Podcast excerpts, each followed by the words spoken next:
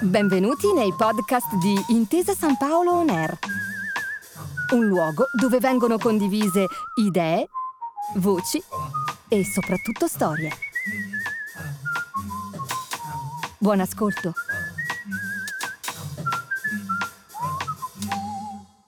È il primo pomeriggio di un freddo dicembre, il mese preferito di Giovanni, che da sempre ama il tepore di quel momento dell'anno e soprattutto la possibilità di rivedere i nipoti e la famiglia in un'occasione di festa. Giovanni è un supernonno, ha sempre affrontato il freddo e i chilometri per accompagnare suo nipote Pietro ovunque, anche quel capodanno in montagna con metri di neve e temperature proibitive, ma questa è un'altra storia. Dicevamo, è pomeriggio. Giovanni ha appena finito di ascoltare la sua canzone preferita alla radio, quando viene raggiunto da uno strano messaggio vocale da un numero che non conosce. È Pietro, che comunica al nonno di aver cambiato SIM e di utilizzare un nuovo numero di telefono. Il messaggio prosegue. Pietro afferma di essere stato rapinato e di trovarsi in difficoltà e conclude chiedendo urgentemente al nonno un bonifico di mille euro. Giovanni, allarmato dal tono del messaggio, prova subito a mettersi in contatto con il nipote, che però non risponde al telefono. Passano pochi minuti e Giovanni riceve un nuovo messaggio da Pietro, che sostiene di non poter parlare, dice di essere molto impaurito e preoccupato e di aver bisogno urgentemente dell'aiuto economico del nonno. Giovanni pensa che suo nipote non gli chiederebbe mai un aiuto di questo tipo se non fosse veramente una situazione anomala e urgente. Senza rifletterci troppo a lungo, effettua il bonifico sull'Iban indicato dal nipote ed invia la schermata di conferma scrivendo Ho fatto subito il bonifico, come mi hai chiesto, Pietro, stai tranquillo, tutto si sistemerà. Giovanni ritorna lentamente a sentirsi leggero e soddisfatto del suo gesto. Ancora non sa che quel Natale riceverà una sorpresa poco piacevole quando si accorgerà di essere stato truffato.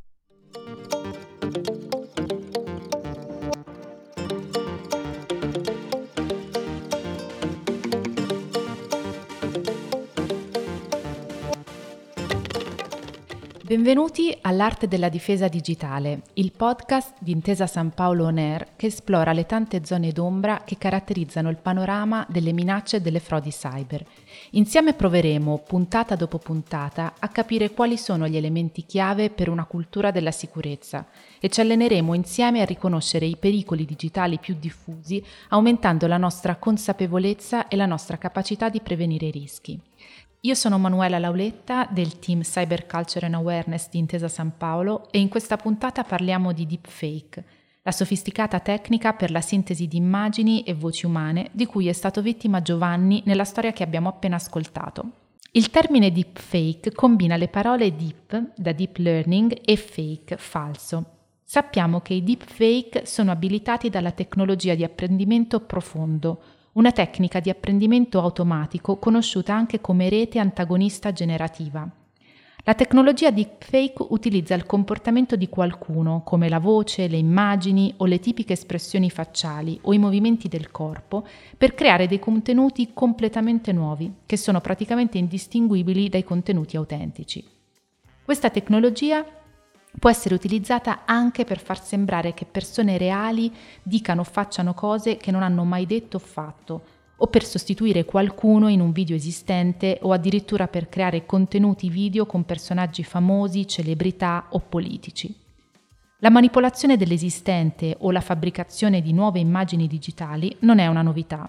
Infatti i contenuti pornografici generati dall'intelligenza artificiale sono emersi per la prima volta alla fine del 2017 in quegli anni la creazione di questi tipi di effetti richiedeva agli esperti degli studi high-tech almeno un anno per poterli realizzare. Negli ultimi anni invece il rapido sviluppo della tecnologia deepfake ha reso questo processo molto più veloce e facile, soprattutto sempre più veritiero. Per saperne di più e soprattutto capire come possiamo imparare a difenderci, abbiamo invitato Libero Specialist del team Cyber Threat Intelligence di Intesa San Paolo. Ciao e benvenuto. Ciao a tutti, grazie dell'invito. Allora, Libero, questa nuova minaccia di sicurezza che abbiamo visto sfrutta la capacità di intelligenza artificiale di sintetizzare immagini e voci. Quanto è pericolosa in effetti per le aziende o per gli istituti finanziari come il nostro? Una tecnologia potente come il deepfake può essere sfruttata per compromettere l'identità delle persone e mettere quindi a rischio tutti quei meccanismi di autenticazione e verifica che le aziende utilizzano oggigiorno per garantire l'integrità delle applicazioni e dei servizi. Per il settore finanziario vi sono inoltre tutte le implicazioni legate agli schemi di frode, in cui il furto di identità viene sfruttato per eh, aprire conti, autorizzare transazioni o effettuare operazioni online. Noi come banca siamo in prima linea per eh, lo studio e la profilazione di questa minaccia e tutte le evoluzioni di questo trend di pari passo con il progresso tecnologico e stiamo implementando tecnologie e contromisure per fare in modo che uh, le operazioni e i dati dei clienti siano sempre al sicuro. Ma oltre che per le aziende, anche a livello politico il deepfake rappresenta una minaccia significativa. Esistono dei casi noti che magari possiamo menzionare? Per un soggetto politicamente esposto, le azioni, le idee e le posizioni assunte rispetto a certe tematiche sociali possono avere una forte influenza sull'opinione pubblica e andare a condizionare la reputazione del soggetto. La rappresentazione, ad esempio, di un politico in contesti compromettenti, la diffusione di fake news e o di contenuti audio in cui abbiamo frasi mai effettivamente pronunciate, eh, possono portare a dei danni di immagine e nei casi peggiori anche alla compromissione di una campagna elettorale. Vi porto l'esempio del governatore Ron DeSantis che ha diffuso dei contenuti in cui eh, veniva rappresentato l'ex presidente Trump in situazioni intime con il virologo Fauci. Quindi abbiamo visto che a livello politico anche questo tipo di minaccia può avere un impatto significativo. Poi però di fatto diciamo, gli utenti finali siamo noi eh, che vediamo, che ascoltiamo dei video contraffatti. Quindi a questo proposito ti chiedo proprio come cittadini che cosa possiamo fare per imparare a distinguere immagini e voci reali da quelle contraffatte? La qualità del deepfake cresce con il progresso tecnologico e con esso purtroppo diminuisce anche la nostra capacità di distinguerlo a occhio nudo. A livello visivo, quello a cui possiamo prestare attenzione sono delle differenze grafiche, quali eh, differenze tra il colore degli occhi, eventuali contorni non ben definiti o che cambiano forma durante la trasmissione, mentre a livello audio possiamo ascoltare dei tratti robotici, possiamo prestare attenzione a differenze di pronuncia, cambi di tono repentini. In linea generale questi attacchi si basano sulla fiducia e fanno leva sul senso di urgenza. Quindi quello che mi sento di suggerire è di prendersi del tempo per verificare queste richieste, ma soprattutto riconoscerne l'autenticità. Grazie Libero, sicuramente abbiamo capito anche per questo tipo di minaccia come il senso di urgenza sia uh, un, un, elemento fondamentale che come abbiamo visto negli episodi precedenti del podcast ricorre molto frequentemente nelle richieste uh, dei vari attaccanti.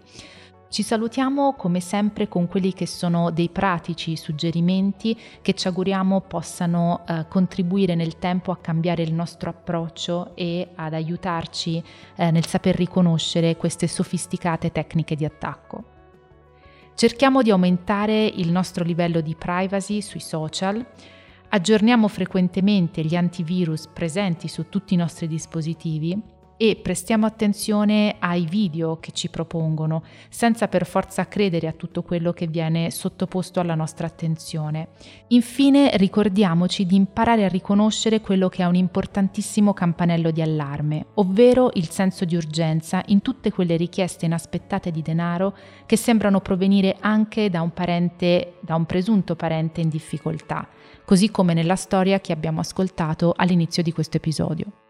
Prendere coscienza dell'esistenza dei deepfake ci darà un grande vantaggio perché avremo molti più strumenti a nostra disposizione per imparare a riconoscere quali sono i video e le voci sicuramente fasulli. Concludiamo questa prima stagione di L'arte della difesa digitale ringraziandovi per essere stati con noi. Ci auguriamo di poterci risentire presto, sempre qui su Intesa San Paolo On Air. Grazie per aver ascoltato i podcast di Intesa San Paolo On Air. Al prossimo episodio.